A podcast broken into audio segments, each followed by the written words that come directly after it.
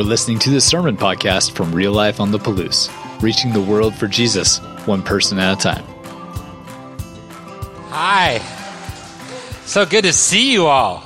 This is way different than last week, at least in here. Hey, by the way, hello to our fabulous online family. You are not forgotten. We are going to continue to do the best we can to provide great online services uh, for those that are camping and going out. You can, of course, when you're camping, you have internet access, right? Of course.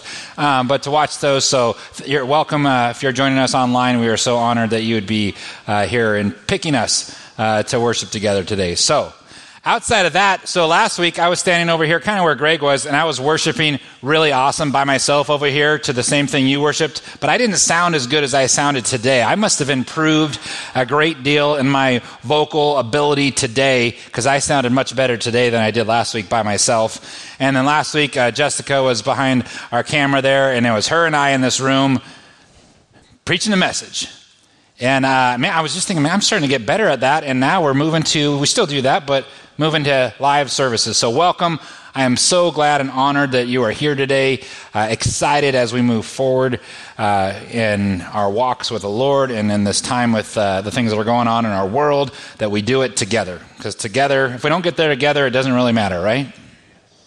So, uh, why do we tell stories? Why do stories matter? Let me tell you how much stories matter. Do you know that in the month of May, the average number of Netflix hours viewed per day were 203 million hours of Netflix was watched every day. That's over 6 billion hours of eyeballs watching a screen. And what are they watching? Stories. You're hearing about stories, and whatever the whatever the theme is, whatever the hot new show is, but their stories have a plot line and they have a point and they have a purpose, and some of them will engage you and bring you in, and some of them are funny and some of them are sad. Some of them are, you know, if I just say the name of a story or a movie, you probably know it, right? So if I say Titanic, you probably, oh yeah, that one. If I say Hoosiers, and you're a basketball fan, you're like, oh, yeah, that one. That was the one with the little town where they went and, won it all in the big state. That's cool, like the underdog. Uh, if I say Star Wars, you understand the story. So, stories matter now, obviously, 203 million hours. You know, it's been roughly 17 to 18 million hours since Christ died on the cross. We're talking 203 million hours a day of watching Netflix. We're not talking about Hulu. We're not talking about Amazon Prime. We're not talking about all those other ones. We're not talking about TV or cable or whatever it is. We're talking just Netflix only. So we are consuming of stories.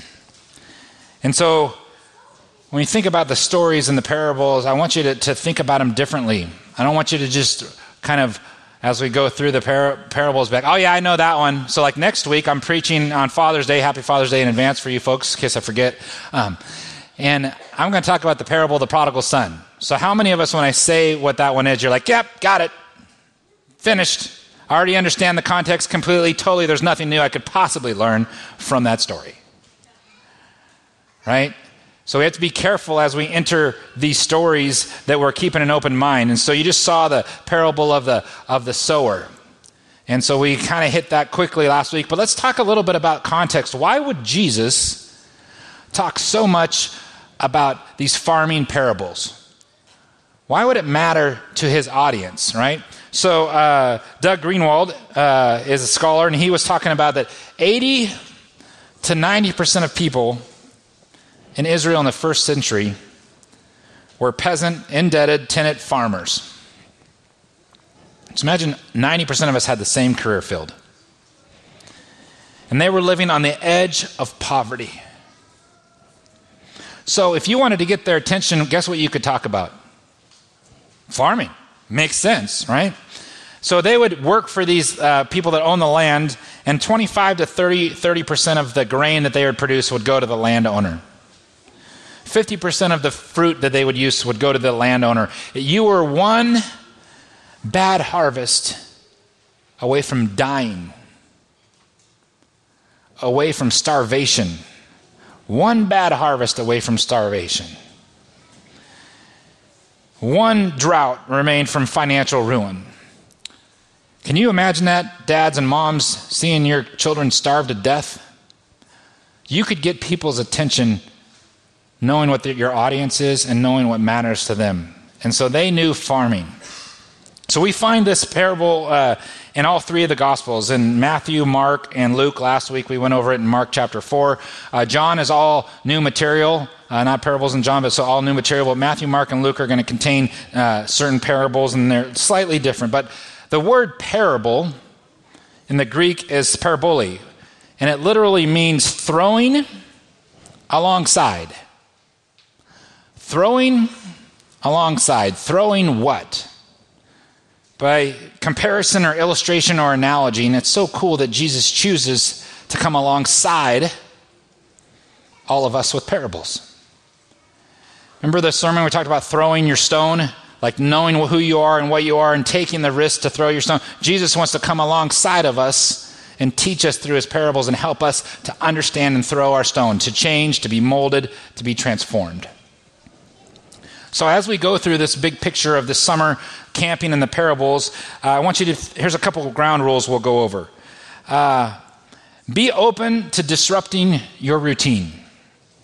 Letting God reshape your ideas about His kingdom, engage with Scripture differently than you have before. So, I want to challenge all of you this week to read through the parable of the prodigal son every day. Open up your Bible, read through it with your family. Try and view it differently. See if there's some things that you're, you haven't noticed before in the parable. And just like when Jesus spoke in the, in the parables, they're, they're going to hear it differently. We're going to hear it differently. I'm going to hear it differently. Some of the folks that are teaching up here might hear it differently. That doesn't mean that whoever's speaking up here has the final word and complete understanding of the parable that they're talking on right? These things are much deeper. What did one of our teachers say a while back? He said, We are not here to master this, we are here to be mastered by this, right? The text is to master us, us not to master the text. These parables, when done right, should bring comfort in the gospel of Jesus, should bring comfort. And they also should absolutely bother you. If it's crafted and the messages we've heard that are crafted to make us feel nice and comfy and, and it's, the, it's just the real comfortable parable, like that's not what Jesus was doing. In the, one of our uh, sermon club uh, folks said it's like taking a snow globe and it's like lifting it and shaking it upside down, all of those things, and then flipping back over, and there's things going everywhere. That's what Jesus intended for the parables to do in our lives. He told parables that made people what? Angry. He told stories that they had already kind of heard before, and they were like, Yeah, uh-huh, okay, yeah, I know this one. Oh, the one about the, the parable of the lost son? Okay, uh huh. Like it wasn't the first time, there's other, there's other recordings. Uh huh, yeah. Okay. Wait a minute. You told it wrong. The father is supposed to be angry. Actually, the community is supposed to stone that kid before he ever gets back into the family. You messed it up, Jesus. No, no, he didn't mess it up. So the parables are not just some good Sunday school stories for you to be just like, oh, that was cute. The parables are intended to change our lives. So let's dive in here. Mark 4, chapter 10, or 4, chapter 4, verse 10. When he was alone, the twelve and the others around him asked him about the parables. And he told them, the secret of the kingdom of God has been given to you. But to those on the outside, everything is said in parables. So that. So anytime you get a so that, that's pretty important. That's like a therefore. Right? So he says, so that they may be ever seeing but never perceiving was it some sort of trick here? I thought perception was good. And ever hearing, but not understanding. Wait a minute. I thought if I could hear it, I would understand it, right?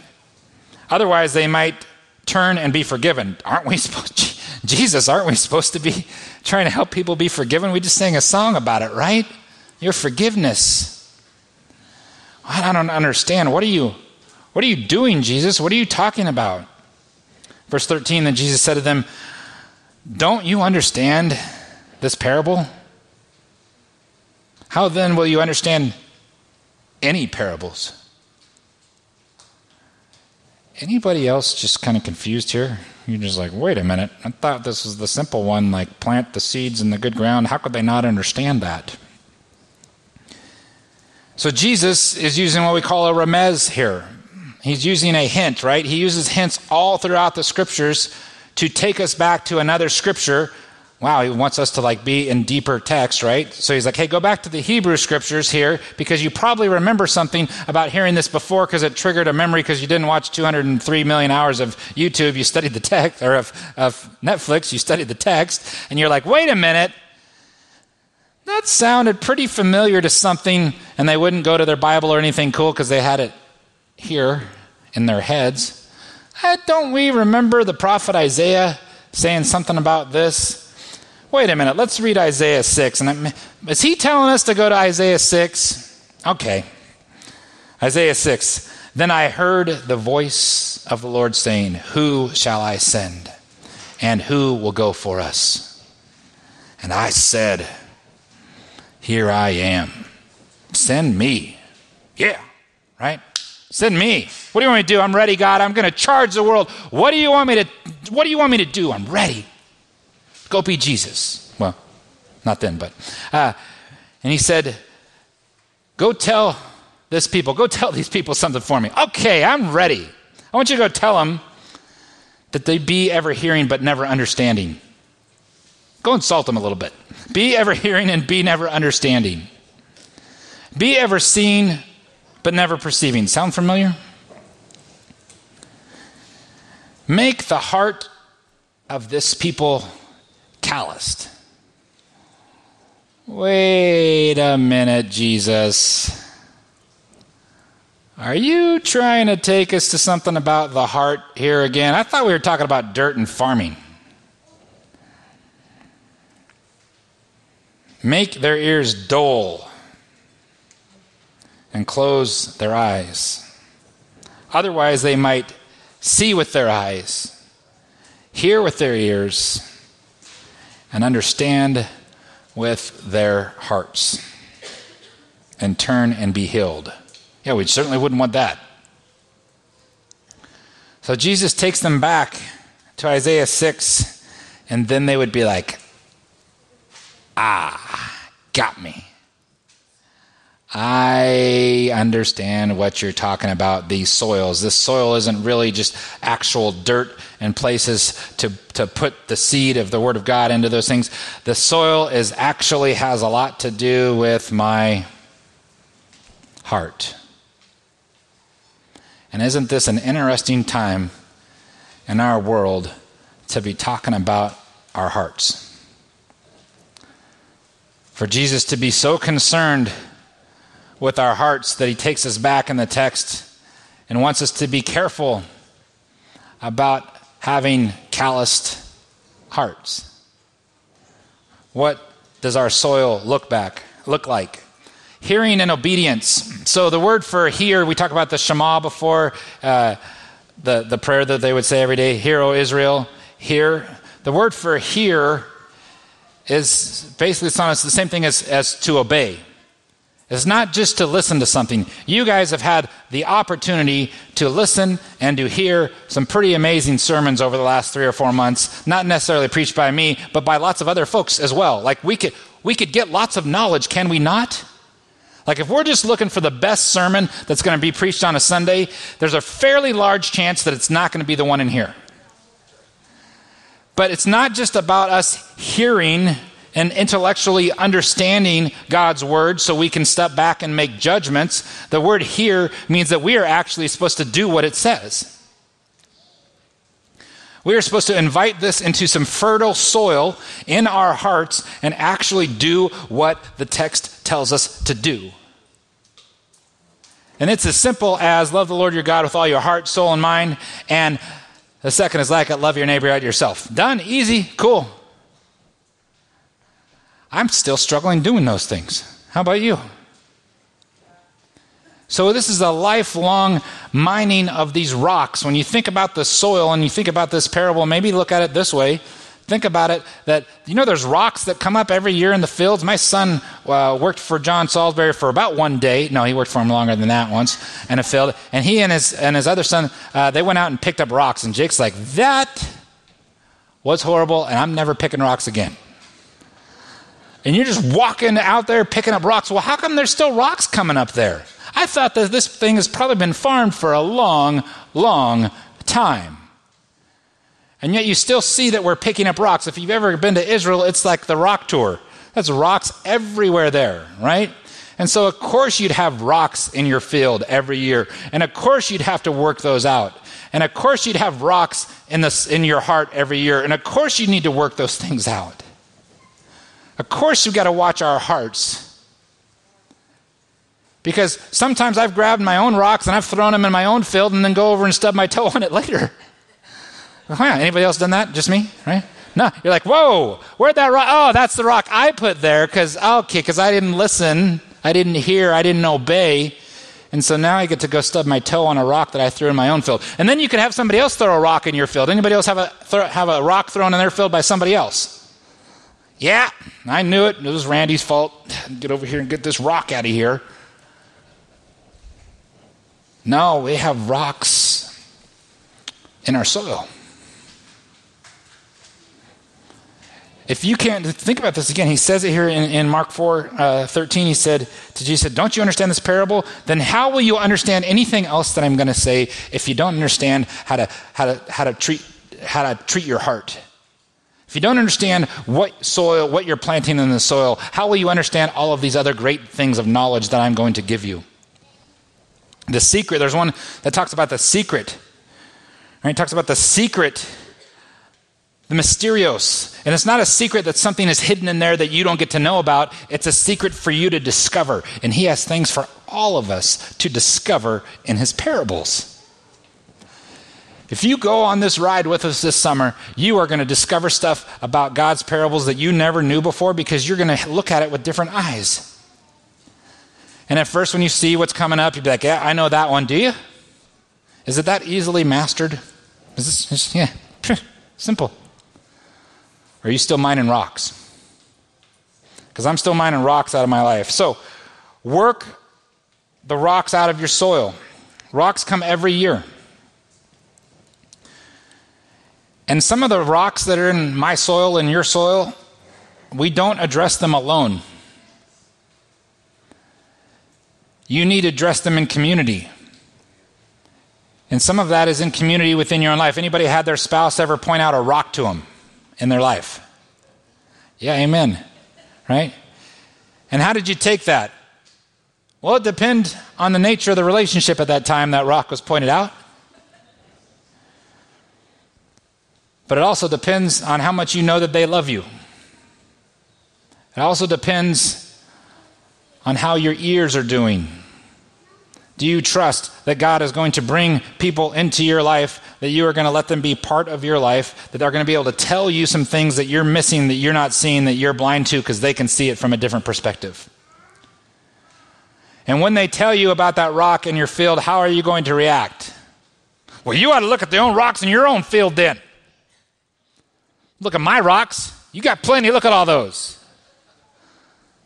It's a tactic. You can divert, divert, divert away from you and towards somebody else. Does that happen in our society?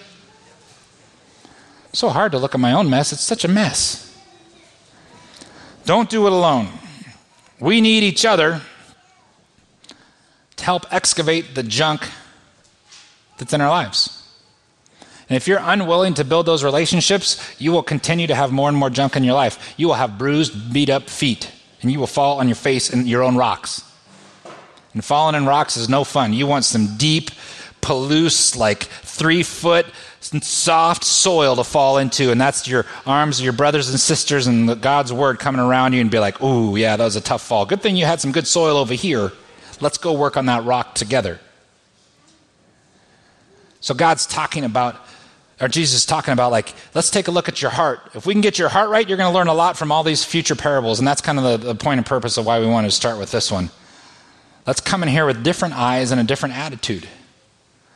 Let's be open minded that God's going to teach us something new this summer as we sit in the parables with some cool, fun stuff. And let's work on the rocks in our own lives and let's be, have, build enough relational capital with other people that they'll actually take the rock that you're pointing out in your life and be like, hey, thanks for telling me that. You're not telling me that because you want to pick it up and throw it at me. You're telling me that because you don't want me to hurt myself. Christ demands it of us. He demands that we look at our own rocks. He demands that we help others with their rocks, even the big ones, even the ones that are hard, that you don't like yourself, that remind you of stuff in your life, even the ones that, that just grate you. That's where you got to get dug in. You ever worked really hard with somebody? Really, really hard with somebody on a project or manual labor, just like you're bleeding together? Like there's some sort of bond that comes out. And Christ desires us to have that bond with each other as we get the rocks out of our life. So we're going to take this time to go into communion, and I'm going to give you at least two minutes to figure out how to open your communion packet. so there's a little layer on the top. I already opened mine because I didn't want to mess it up in front of you. There's like a little thin layer on the top that opens it up for you. Uh, that you can do that. If you're having communion online, enjoy. I had goldfish and grape juice often. It's much easier for you. So you get that little layer off, and then there's another one. If you open the one that's the juice first, you're in trouble. If you're watching online, I'm sure you're laughing and laughing at us as we try to figure this out. Hey, by the way, I want to thank this entire body and all of those online for the amount of grace that you have shown uh, me as a new pastor. I want to thank you for the amount of grace that you've shown the staff of this church. I want to thank you for your faithfulness um, and how you've supported us during this time when even some of your own life may feel like it's upside down. I just want to thank you guys for being faithful and uh, for the grace that you've given us as we've tried to figure things out. I got lots of mistakes, and I'm really excited to make them all right in front of most of you. Uh, but thank you for your grace in advance. So we're talking about these, these rocks. Jesus Christ is also considered the rock. Have you ever have you ever stood on a rock in your life or stood on a higher rock to get a better view of what's going on around you? Like you try to get to a high point to observe? Jesus Christ is that high point for us. You can get on the foundation of Jesus and be able to look out and see the messes that are going on in your life, and they get down and go down there with somebody and clean up a rock, right? He's the cornerstone, He's the keystone. He's a rock that you need in your life. He's the masavat, he's a standing stone. He needs, he's something in your life that deserves an explanation. And so when you think about a rock, we think about Jesus. And he's a rock that you want to have deeply embedded into your life forever. He's not the one we remove, but the other ones we need to find together. So, he did this first. The Lord Jesus, on the night he was betrayed, he took bread. And we had given thanks, he broke it, and he said, This is my body, which is for you. Do this in remembrance of me. Let's remember him, our rock. In the same way, after supper, he took the cup, saying, This cup is the new covenant in my blood. Do this whenever you drink it in remembrance of me, for whenever you eat this bread and drink this cup, you proclaim the Lord's death until he comes again. Let's proclaim him well. Father, I just thank you for this time. Um, I thank you for what you've revealed in your word to me this week.